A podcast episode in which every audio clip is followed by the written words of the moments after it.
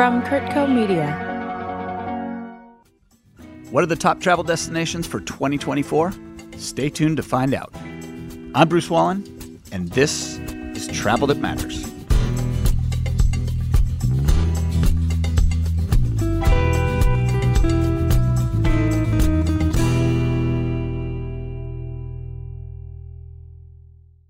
Attention fellow foodies, Bruce here, and I've got something truly special to spice up your day. Are you someone who believes that cooking and baking are about more than just following a recipe? I certainly am. Isn't really more about creating moments and memories and flavors that last a lifetime? Travel That Matters is very proud to have partnered with Watkins, the brand that's been helping passionate chefs, bakers, and home cooks like you and me flavor every moment. From crafting family recipes to inventing new dishes that are uniquely you, Watkins' innovative flavoring products have been a secret chef ingredient for more than one hundred fifty-five years. Watkins takes great pride in their products being free of artificial flavors and colors, and many are also non-G M O verified, certified organic, kosher certified, gluten-free. They offer a full line of flavoring products, including pure extracts, spices, herbs, grilling seasonings, rubs, marinades, bitters, and even artificial dye-free baking sprinkles. So, if you're as excited as I am to elevate your culinary creations, look for the Watkins products at your favorite retailer and join the Watkins community on Instagram, Facebook, TikTok, and X by searching for Watkins eighteen sixty-eight. That's Watkins eighteen sixty-eight.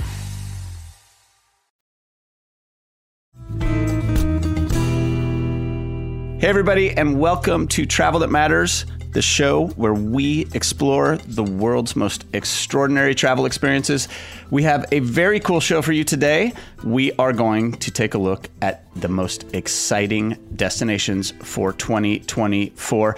I'd like to welcome back, I have a, a kind of a co-host today, my good friend and longtime colleague and a former guest on Travel That Matters, Jackie Caradonio. Jackie, welcome to the show. Hi, thanks for having me again.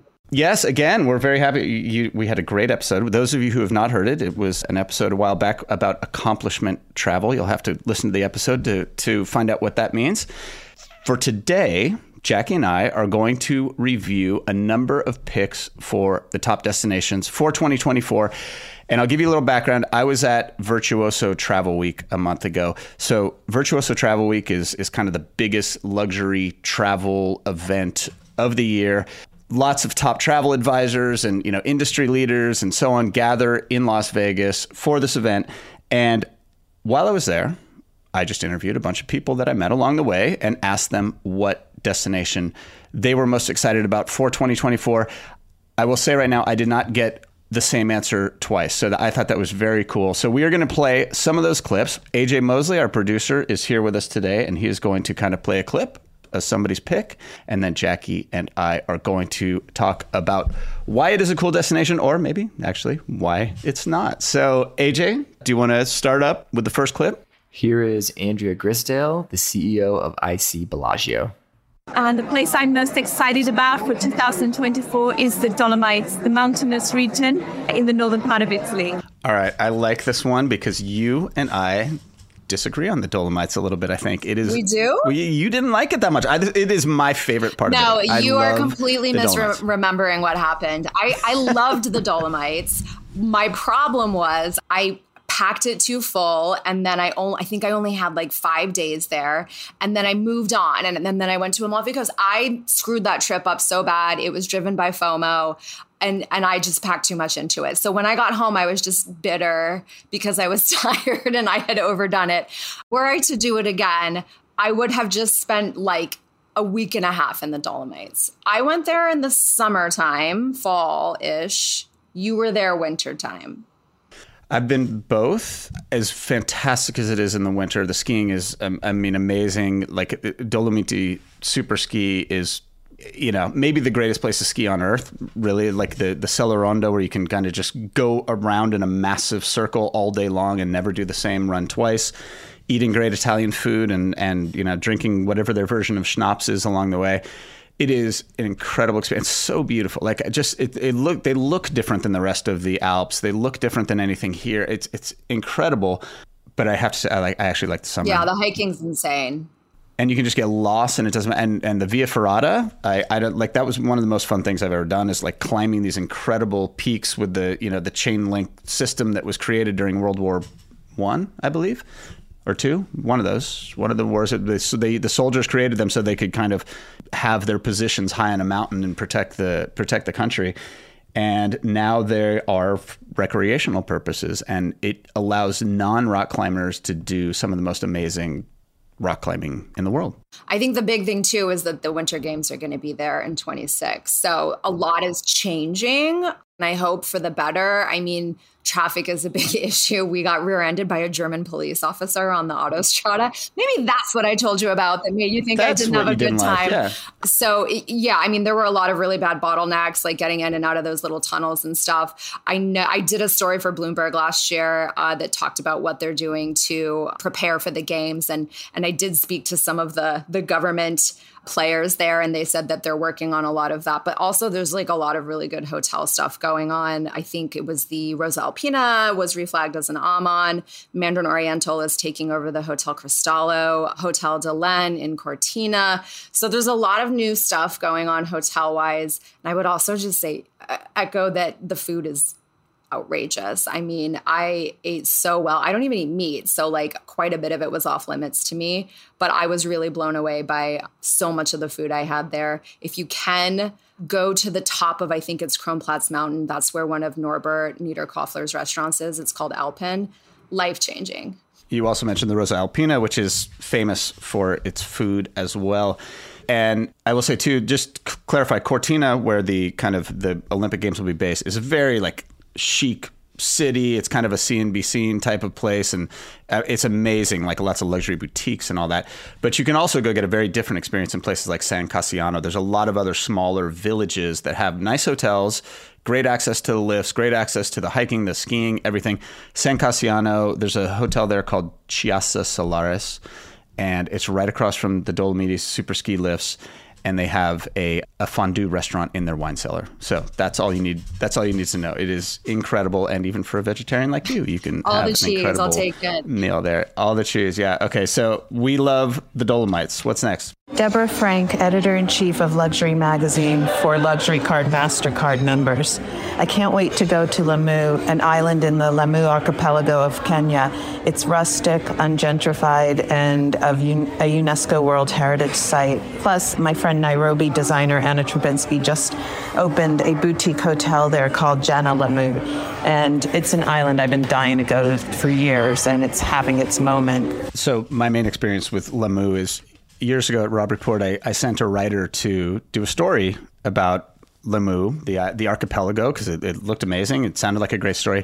And it turned out she was allergic to the sun, so she had to stay in her, her hotel room. You can probably guess who the writer is, actually. I'm not going to I'm not going to say. Know exactly yeah, you know exactly who the writer is. We will discuss further. Anyways, I, I sent the wrong writer for that story, for sure, because this place does look super cool, like just a, a bunch of, you know, tropical islands.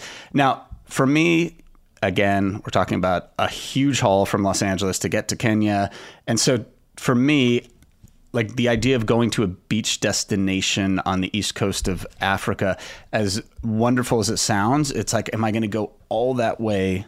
No, you're going to pair it with a safari. Right. Pair, but, but maybe I just want to do safari, like or, or you um, know, Safari no, City. Okay, first of all, I can tell you, I literally just got back from Tanzania. I did a safari, and then I went begrudgingly to Zanzibar. And it was amazing. I wanted to stay longer. I desperately did not want to leave. I was going to try to just get a job at this resort because it was so much fun. I, I am getting the sense that Lamu kind of has a similar vibe. So I don't fully agree with you on that. I actually think every safari should have a few days of beach where you can decompress if you can. Also, the woman that Deborah mentioned, Anna Trubinsky, I don't know if you're familiar with her, but she is like the maker of all things safari chic.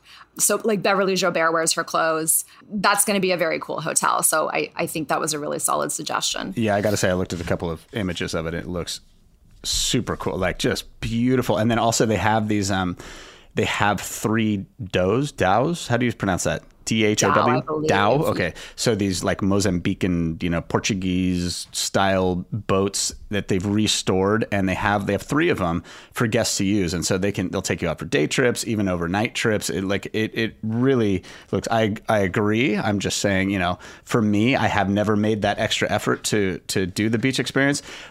Zanzibar, talk to, so were you, did you like, that's, culturally a really interesting destination too, with all the like what's the Stone Town, is that is that where? Yeah, yeah, Stone Town is amazing. We did a really long tour of Stone Town. We even went to this, they have this night market every single night.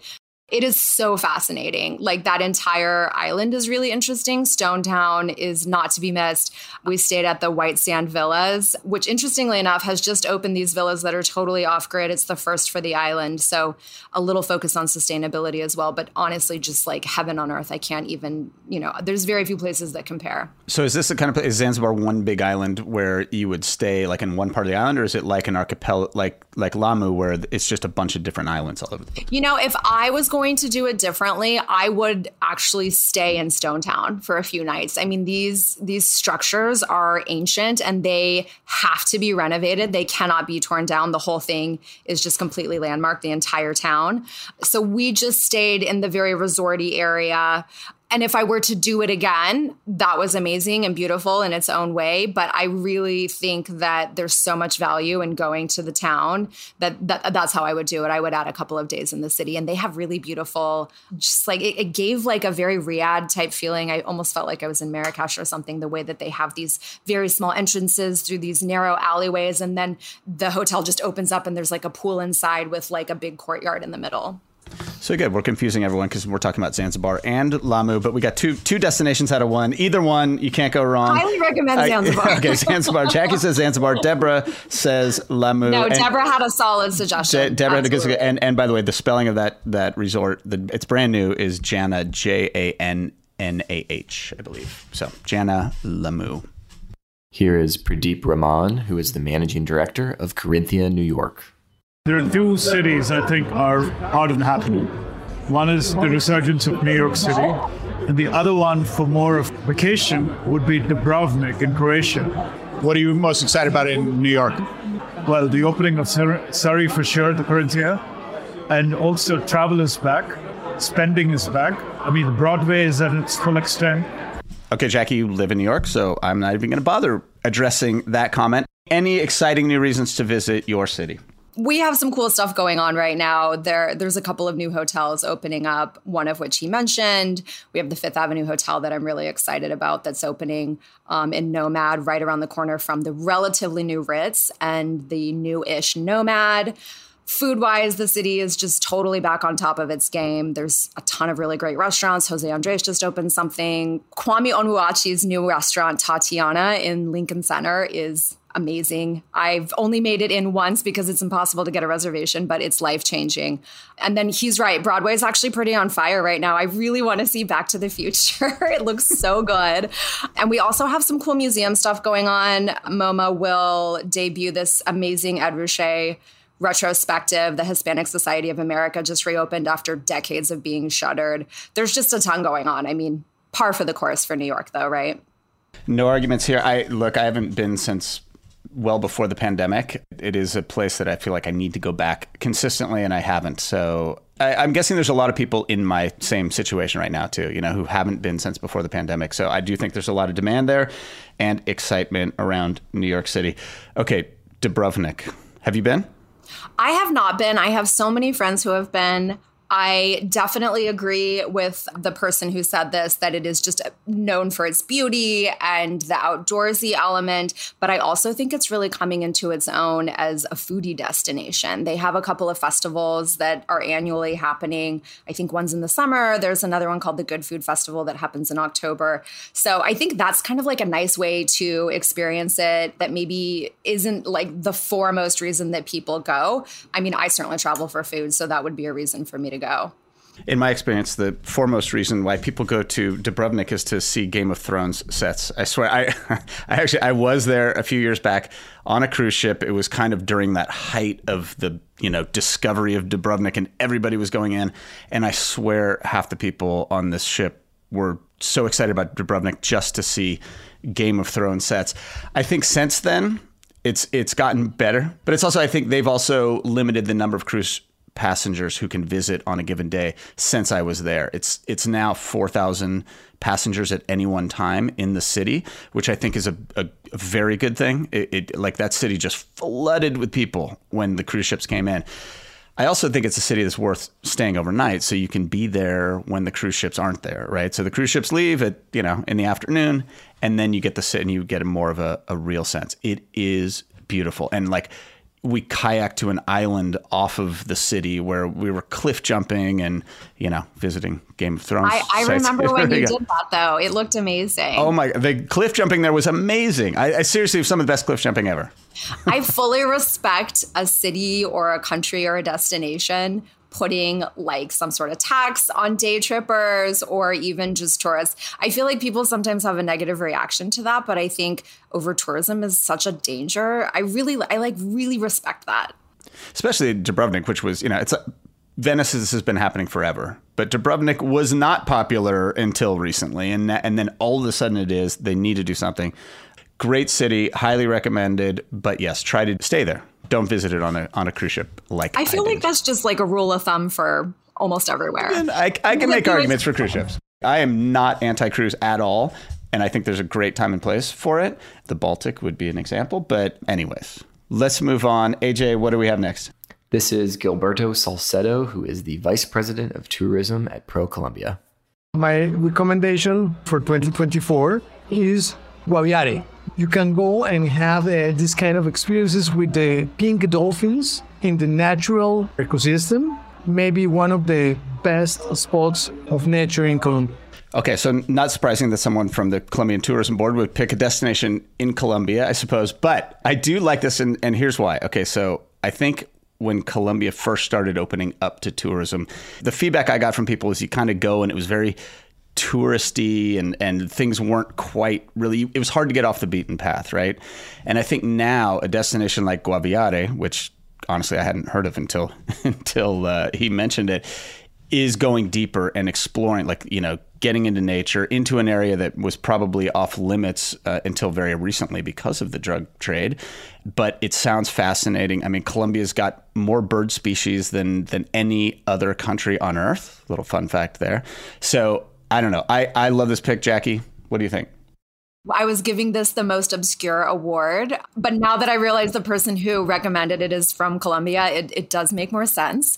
I had to do a little bit of Googling for this one, but I was impressed. I was absolutely captivated. I agree. Like the birds, the animals, this woolly monkey that they have is perhaps the cutest thing ever. But I also have always wanted to do an Amazon some kind of forest excursion. And I love the idea, honestly, of just getting out of the tried and true and trying something new and going somewhere where you're not going to run into a million other people from your hometown. So I fully support it. it it's giving like Lost City vibes. Like, to your point, first of all, an Amazon excursion, like a safari, is kind of one of the most amazing travel experience, I think, for people who love wildlife. I've done it in Peru. You can do it in Brazil. You can do it in Colombia now. It is an amazing thing, seeing the pink dolphins, the woolly monkeys. I didn't even know about that, but it, it is great. Now, of course, there's also Medellin. There's so many different, there's Bogota, there's Cartagena, there's the, you know, the Caribbean islands up there. Like Colombia has a ton of places, but I will say this one is great for getting you off that, that kind of beaten path where everybody else is. Another place for that is on the west coast of the country. This is an area that's not easy to get to. Great wildlife, great beaches.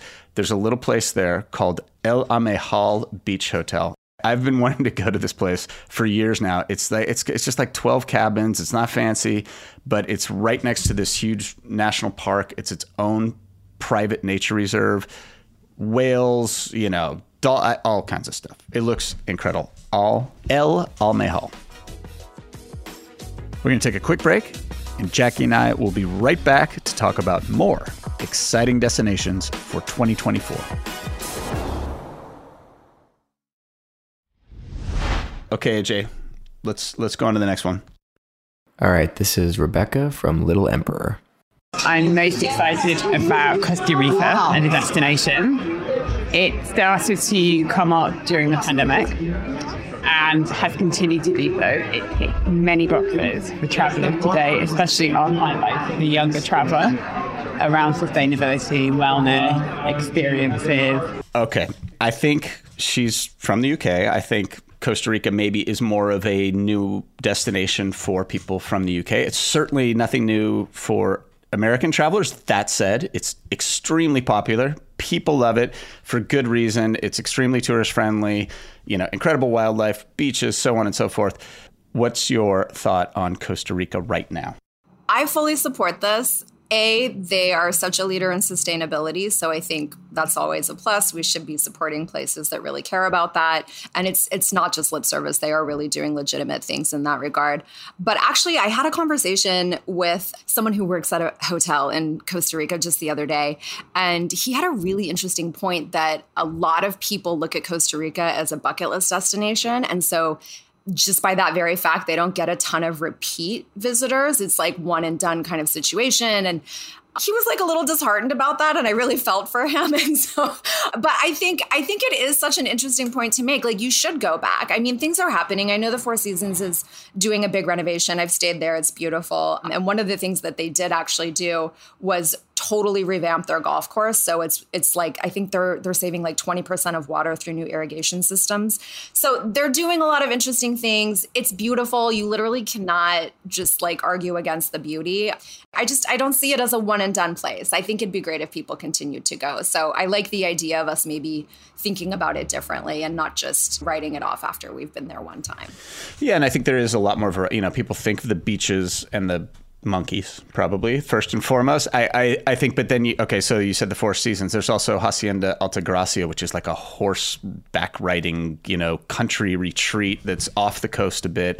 There's the Nayara Hot Springs properties up in near Arenal, near the volcano and the lake up there. There's a lot of variety, and it's kind of like you could squeeze it all into one trip, but it's also the kind of thing you can go back and have a very different experience. Now, I will say there, there's been a few stories lately about Costa Rica and the increase in, in violence there. I do think they're having some issues. I mean, I know they're having some issues with the drug cartels, which they've managed to avoid for the most part over the years. But that is a growing concern there. As far as I know, it hasn't really affected tourists yet, kind of like in, in Mexico, where everyone, you know, gets scared of the drug cartels, but it doesn't really affect tourists ninety-nine point nine nine percent of the time. But that is a growing concern in Costa Rica. And I will say, the only time I've ever been held up in my life while traveling was in Costa Rica. Really? Yes, it was. Where were you? I take it you were not at the Four Seasons. I was walking back to my hotel at three in the morning from a casino in downtown San Jose. So I blame me. Yeah, I would say it's like a fifty-fifty. Yeah, no, that's me. That's on me. That's, I can't blame Costa Rica. Yeah, I can't blame it. Three in the morning from a casino to my hotel. Yeah. All right, now we've got Bobby Huebner, the G M of Skylark. In terms of destinations that I'm excited about, I think Sardinia is going to explode. It's long been a vacation spot for Italians who are in the know. Okay, Sardinia. So I think the first thing I think of Sardinia is like the Costa Smeralda, like was developed by the Aga Khan in the nineteen sixties. I remember doing a story in Robb Report about all that time and, and development back in the day. But I do think there's a lot. It's it's like a Sicily where there's, you know, there's mountain villages and incre- like unique cuisine to this island. I think Sicily's been getting a ton of attention, you know, recently, White Lotus and whatnot. Sardinia, I, th- I think that's a great pick. It's it's it's kind of ripe to, okay, you've done Sicily, go to Sardinia, or, you know, maybe avoid all the, the White Lotus set vacationers and go to go to Sardinia instead. Yeah, I totally agree. This one is on my list. There's a Mandarin Oriental opening there. There's also a Rocoforte opening. So a lot's happening. I, I've only been one time, and it was on a cruise, and it was for the day. It felt beautiful, but like I didn't really get a great sense of it. And I agree with you. When I think of what hotels are there, I think of the the luxury collection properties. Right. So I think it, it's really nice. They they have a nice base, and it's very yachty and like coastal marina vibes. I think it's gonna it's gonna be able to rival Sicily now, and I agree with you. I think we need to give Sicily a rest. Like, let those people breathe. They they have been inundated at this point. I still haven't been, so I still need to get there. But yes, I agree. I'd, I'd also note too that Sardinia was actually the first blue zone, the first designated blue zone. So the whole you know blue zone thing with Dan Buettner. So it's the place where, you know, people live to one hundred. So I think there's also a huge wellness component about this destination, the food, the lifestyle. So, okay, Sardinia, great, great pick. Really good one. Oh, okay. That's a good one. Yeah. Yeah. What's next, A J? This is Christian Leibelkote, who is the E V P of Global Sales at Colette.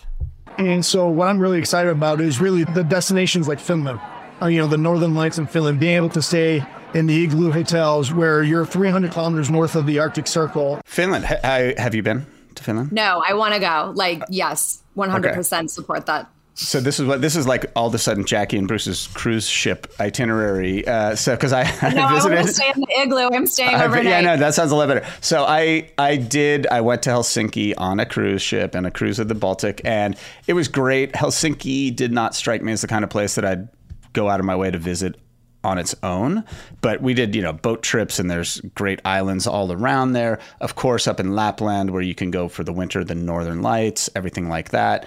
You know, I think it's a great destination for that type of thing. Yeah, that's why I would go to. You do know that Finland was ranked the happiest country in the world six consecutive years in a row. Consecutive. I did.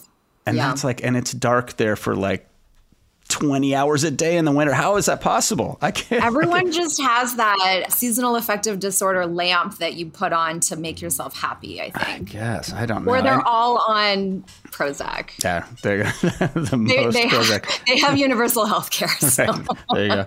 Um, one company that's good, by the way, for that whole region, anywhere up there for that type of experience, especially like going to see the Northern Lights, doing the dog sledding, whatever it is, Nordic luxury. I traveled with them through Sweden. Actually, for a story for you, way back when. And they're a great company. So Nordic Luxury, check that out.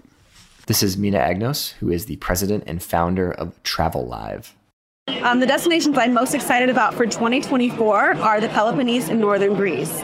We've got lots of organic farms, an incredible wine region, great cooking classes, um, fantastic traditional food scene, and also lots of history and culture, great walks, lots of things that you can do to experience an incredible, untouched region of Greece.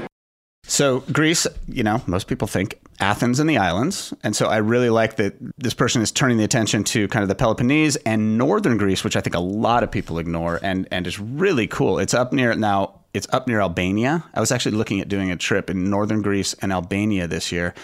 And it's beautiful, like a lot of small coastal villages, mount, incredible like national parks, and like they've got a giant river gorge there.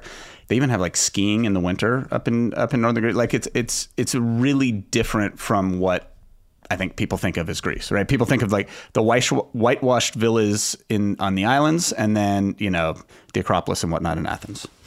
Yeah, I think like obviously, if anything, it's just to stop with the over tourism in the Greek Isles. Like, right. Let's give someone else a chance. I liked the idea of going to the Peloponnese. I, is it Mandarin Oriental, the Costa Navarino is opening or has opened recently? So there is a little bit of hotel news if you're really driven by like where the luxury stuff is. But I agree with you, Northern Greece, those villages, they look stunning. I would absolutely do like a little tour, like stopping in all the villages along the way and hiking. It just, it looks so stunning and, and completely untouched. She mentioned the food and wine, but she did not mention that the Peloponnese is where Kalamata is. Kalamata olives, and there's incredible olives all over that whole region, not just in Kalamata, but like in, in I think the Laconia region is really well known for, for its olives and olive oil. So I'm a big, you know, in addition to tea. I love tea. Olives. I, okay, I could make a whole meal out of olives. I could too. That's actually my dream, is to have an olive grove. So anyways, okay, maybe maybe in the Peloponnese. This is Javier Arredondo, who is the V P of Sustainability at Virtuoso. Uh, destination I'm really excited about visiting next year is Singapore, specifically to learn about their sustainability initiatives. I've met with them, and I think the level of innovation and commitment that they have as a city is incredible. An unexpected pick for sustain from a sustainability angle. Singapore, really nice, Javier. So I, you know, I don't know a whole lot about Singapore's Singapore's sustainability efforts. I do know that they've like reclaimed a lot of land and have converted into these beautiful, you know, stunning parks with those the hanging plants and all that. I mean, it, it looks spectacular. And a lot of that was kind of reclaimed land, which is great. I do know that outside of Singapore, like the there's a lot of cool stuff like Nicoy Island and Sempedec Island, which are these exclusive private island resorts that are extremely, like they're part of the Long Run. Do you know the Long Run?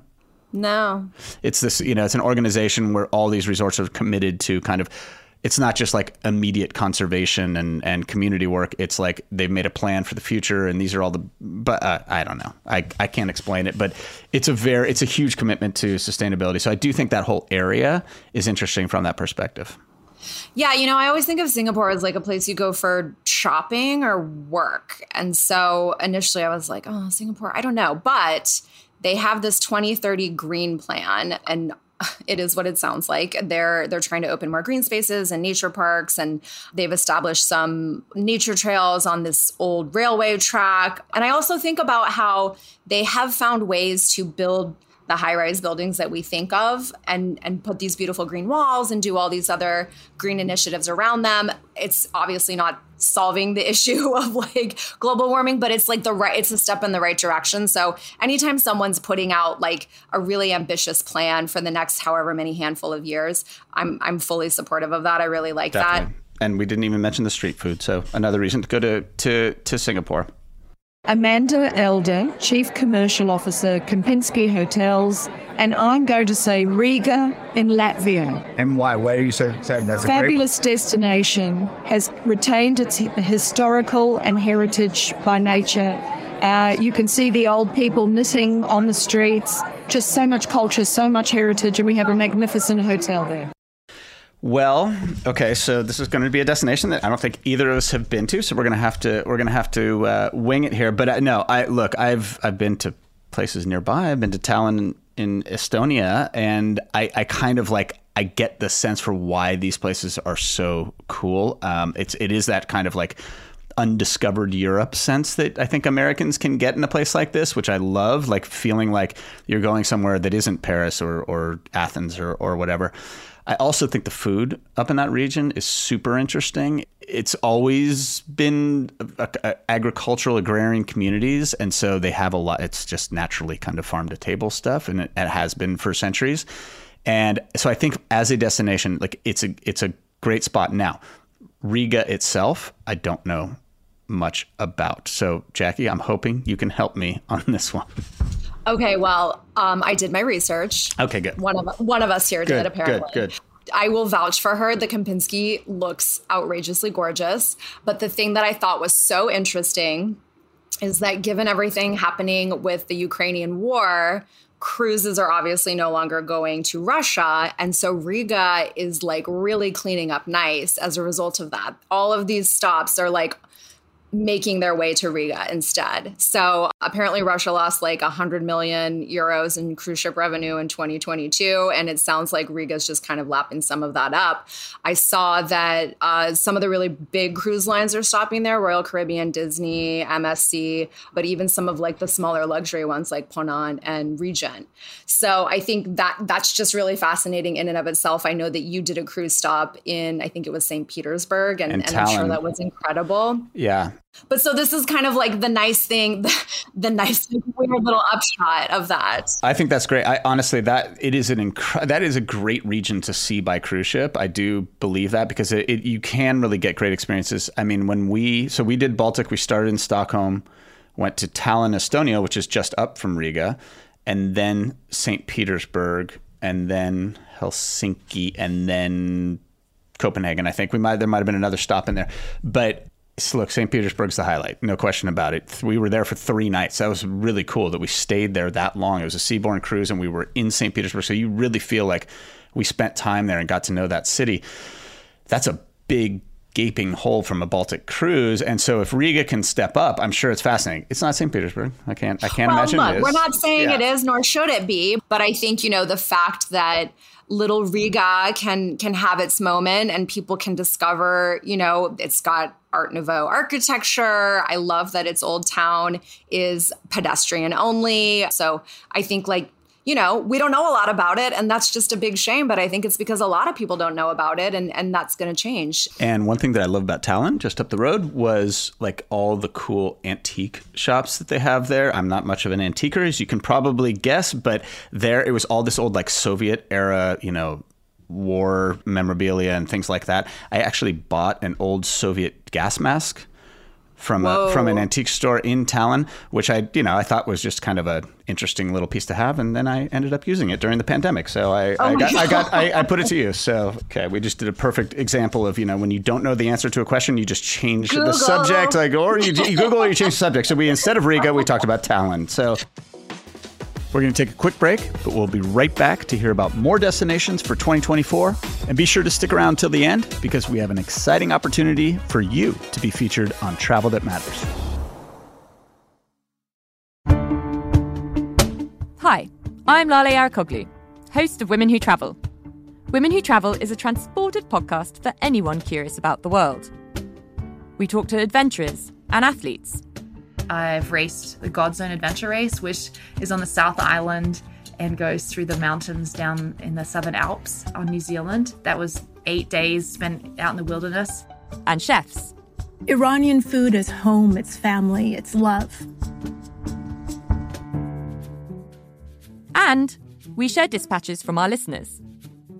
Ireland is full of these, I will call them ghosts of the past. From stampeding elephants to training sled dogs. We hear it all. The dogs will curl right up with you, and it can be kind of cozy waiting things out. New episodes of Women Who Travel published every Thursday. Join us wherever you listen. Very good. Okay, so A J, what do we have next here? Omer Akar, C E O of Raffles and Orient Express. I'm much excited about Raffles London opening and Raffles Boston opening. London is going to position the brand in an incredible way with a beautiful hotel in the Old War Office. And Boston, New England, new destination, new culture, new experiences. We will be sharing Raffles' view of hospitality in in, in United States. Okay, obviously, you know, C E O of Raffles is going to pick two destinations with Raffles hotels opening up. However, two really cool hotels, especially the London one. Okay, so he didn't go into I'm gonna it. Have to, I'm going to have to go head to head with you on that because I stayed at the Raffles Boston last week. Oh, and you did? It's, oh, it's well, bomb. Yeah, I, it's I amazing. Believe it. I, we we had Jorge Mendes on the on the show recently. And he has a, you know, a new Portuguese restaurant there that sounds amazing. Yes, he does. And I ate there and it was spectacular. Fab. Fab. OK, so by the way, I, I would also say Boston is a city that not particularly strong on the hotel front when you look at other cities like New York and Chicago and, and L A.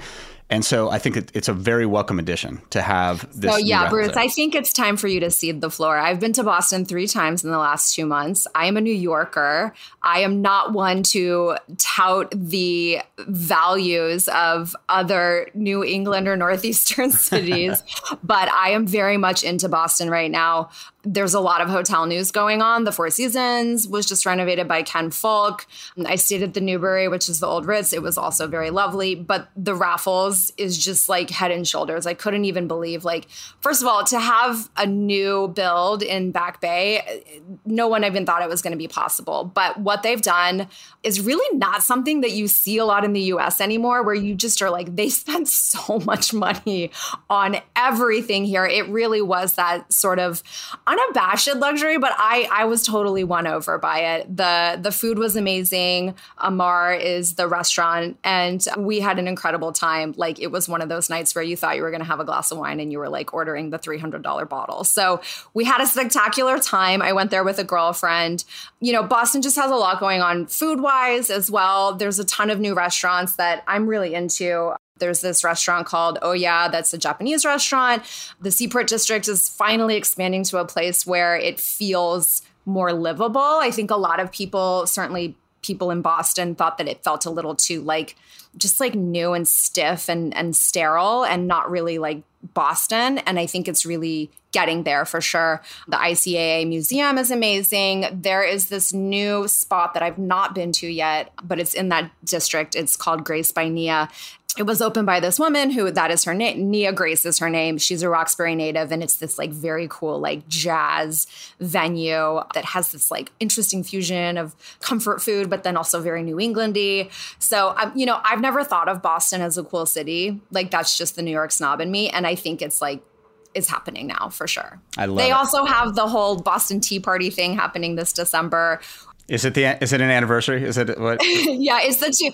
So yeah, I was gonna say, look, the Boston Tea Party means a lot of things at this point. Okay, we're talking about the original one. We can even discuss whether that was a good thing or not. Okay, but it's the two hundred fiftieth anniversary, and so it's like the first two hundred fiftieth anniversary that we're celebrating as a nation. So it's significant. Okay, that's cool. I look, I love Boston. I always have, but I, you know, that is great to hear. There's a lot going on on the the food, the hotel, the art scene, jazz clubs. I, I love it. You know, I mainly associate it with work. I did a lot of work trips there and going to Red Sox games and things like that. Very, you know, not nothing fancy or anything, but I I. absolutely love the feel of that city. So I'm due for a trip back, and, and it sounds like I have a very good reason to do so.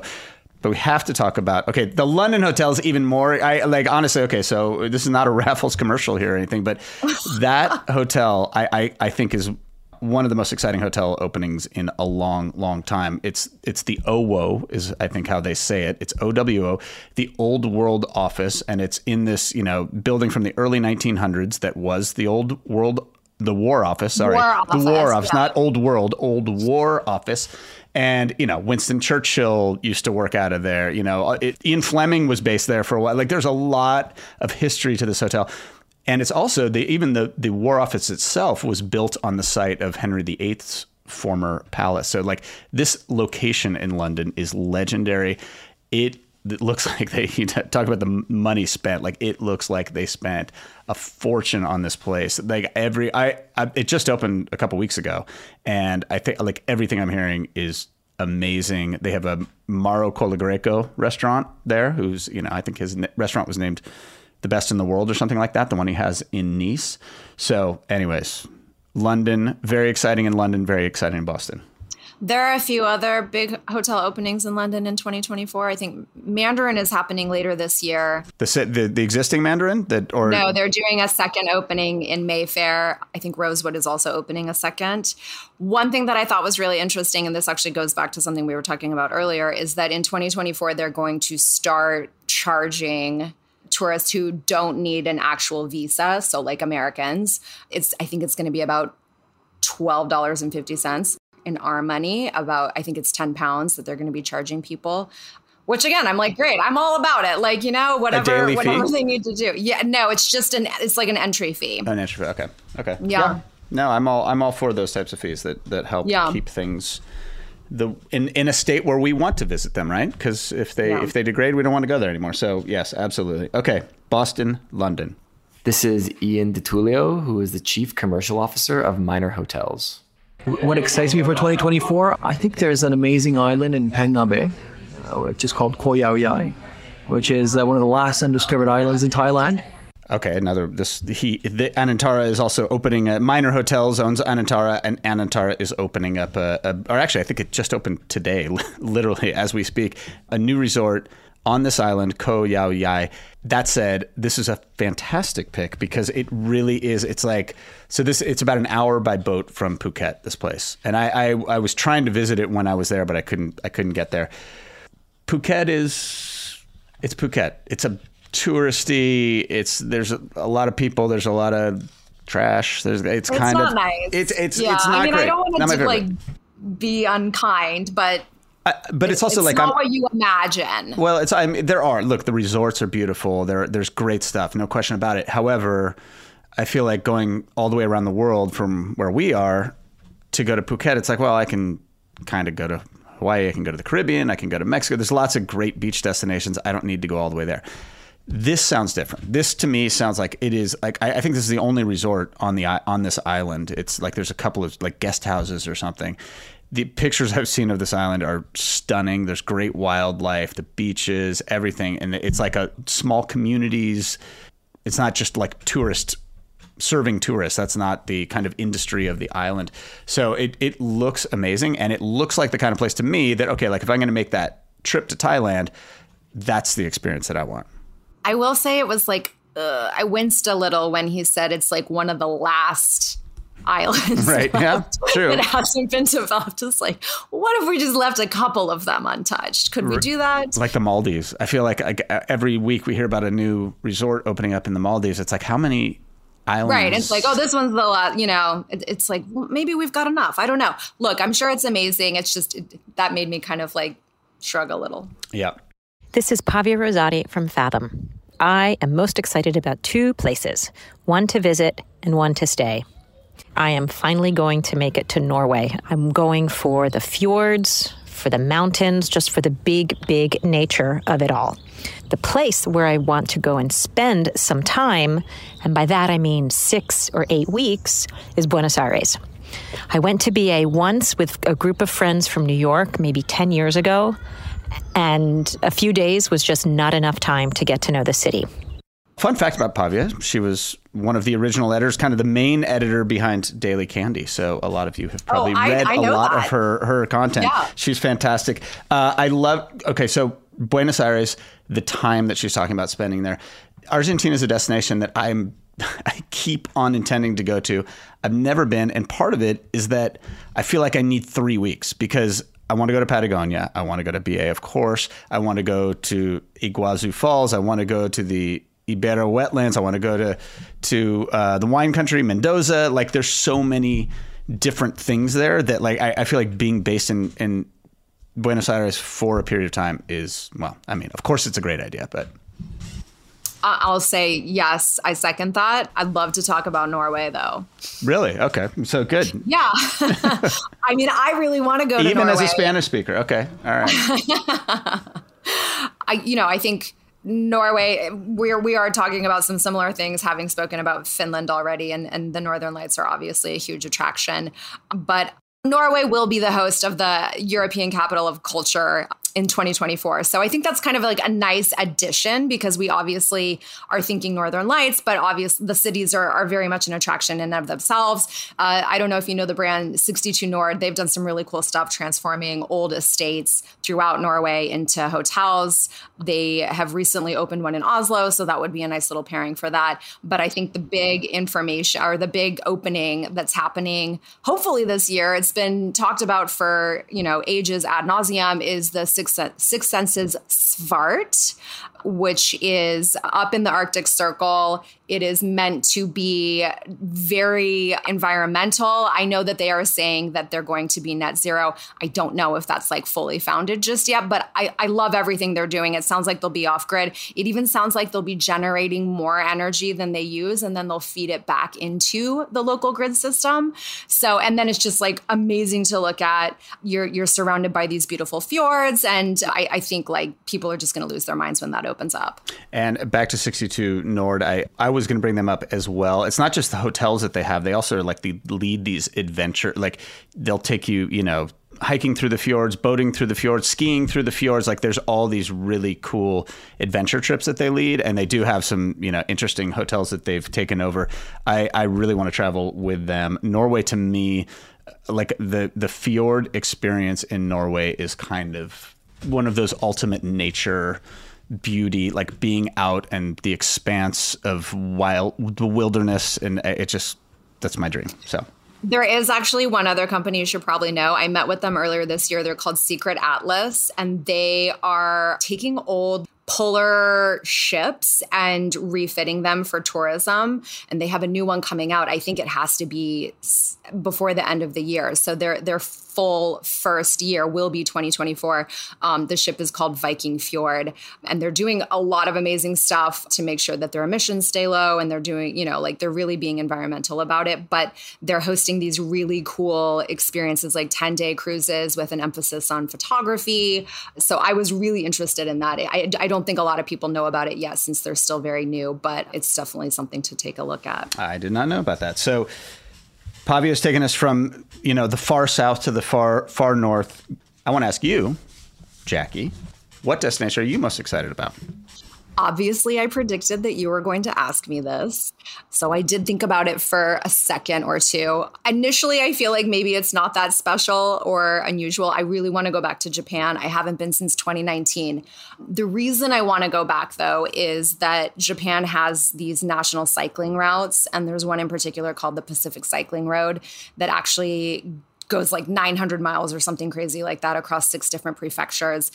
And I, I want to do like a really intense cycling trip. I've really gotten into cycling the last couple of years, but I love that you you can go through like fish villages um, and and all these beautiful little pastoral areas. But then you're also very close to cities. You can even get fairly within like you know a stone's throw of Tokyo, and you could absolutely be cycling past Mount Fuji. So I'm I'm just like dying to do that. I'm hoping I can do it in the first half of the year next year.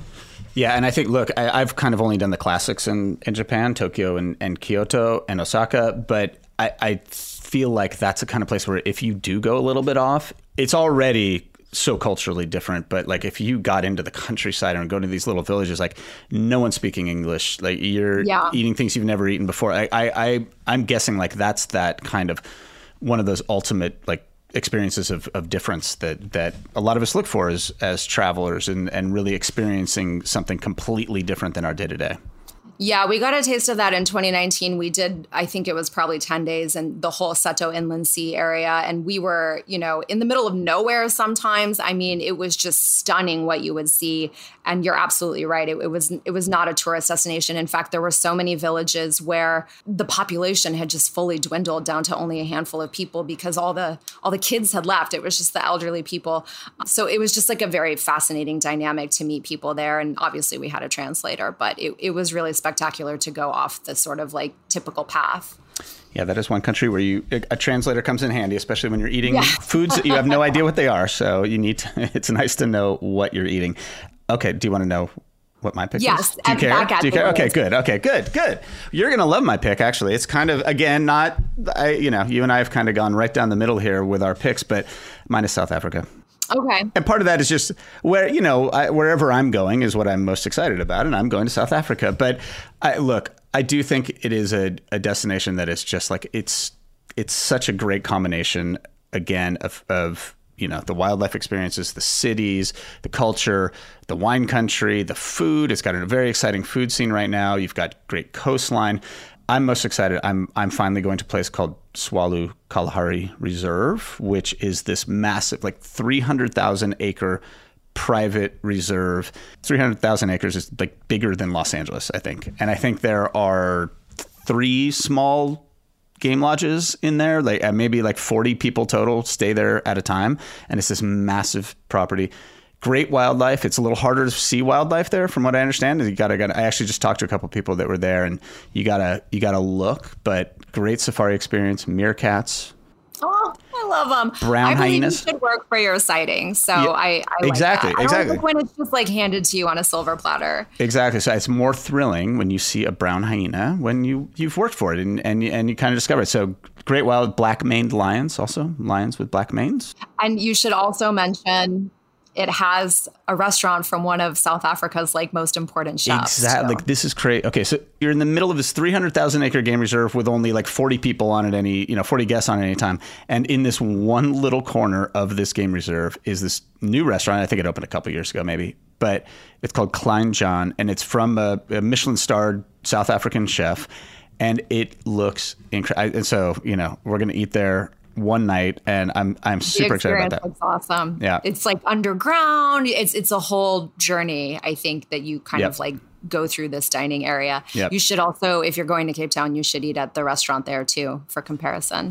So okay, so give me a couple Cape Town tips. So I'm going to be in Cape Town. I'm staying at the the Mount Nelson, the Belmont Hotel there, which is actually celebrating Love its it. one hundred twenty-fifth anniversary this year. So that's you know another kind of hook here for why South Africa is exciting. Great hotel, love lovely place. You know, if I'm going to do one day of, you know, cultural experiences. Do, I was like, are you like, going to want to hear what I say? Yeah, no, I want to know, like, what what are the places that that I should hit?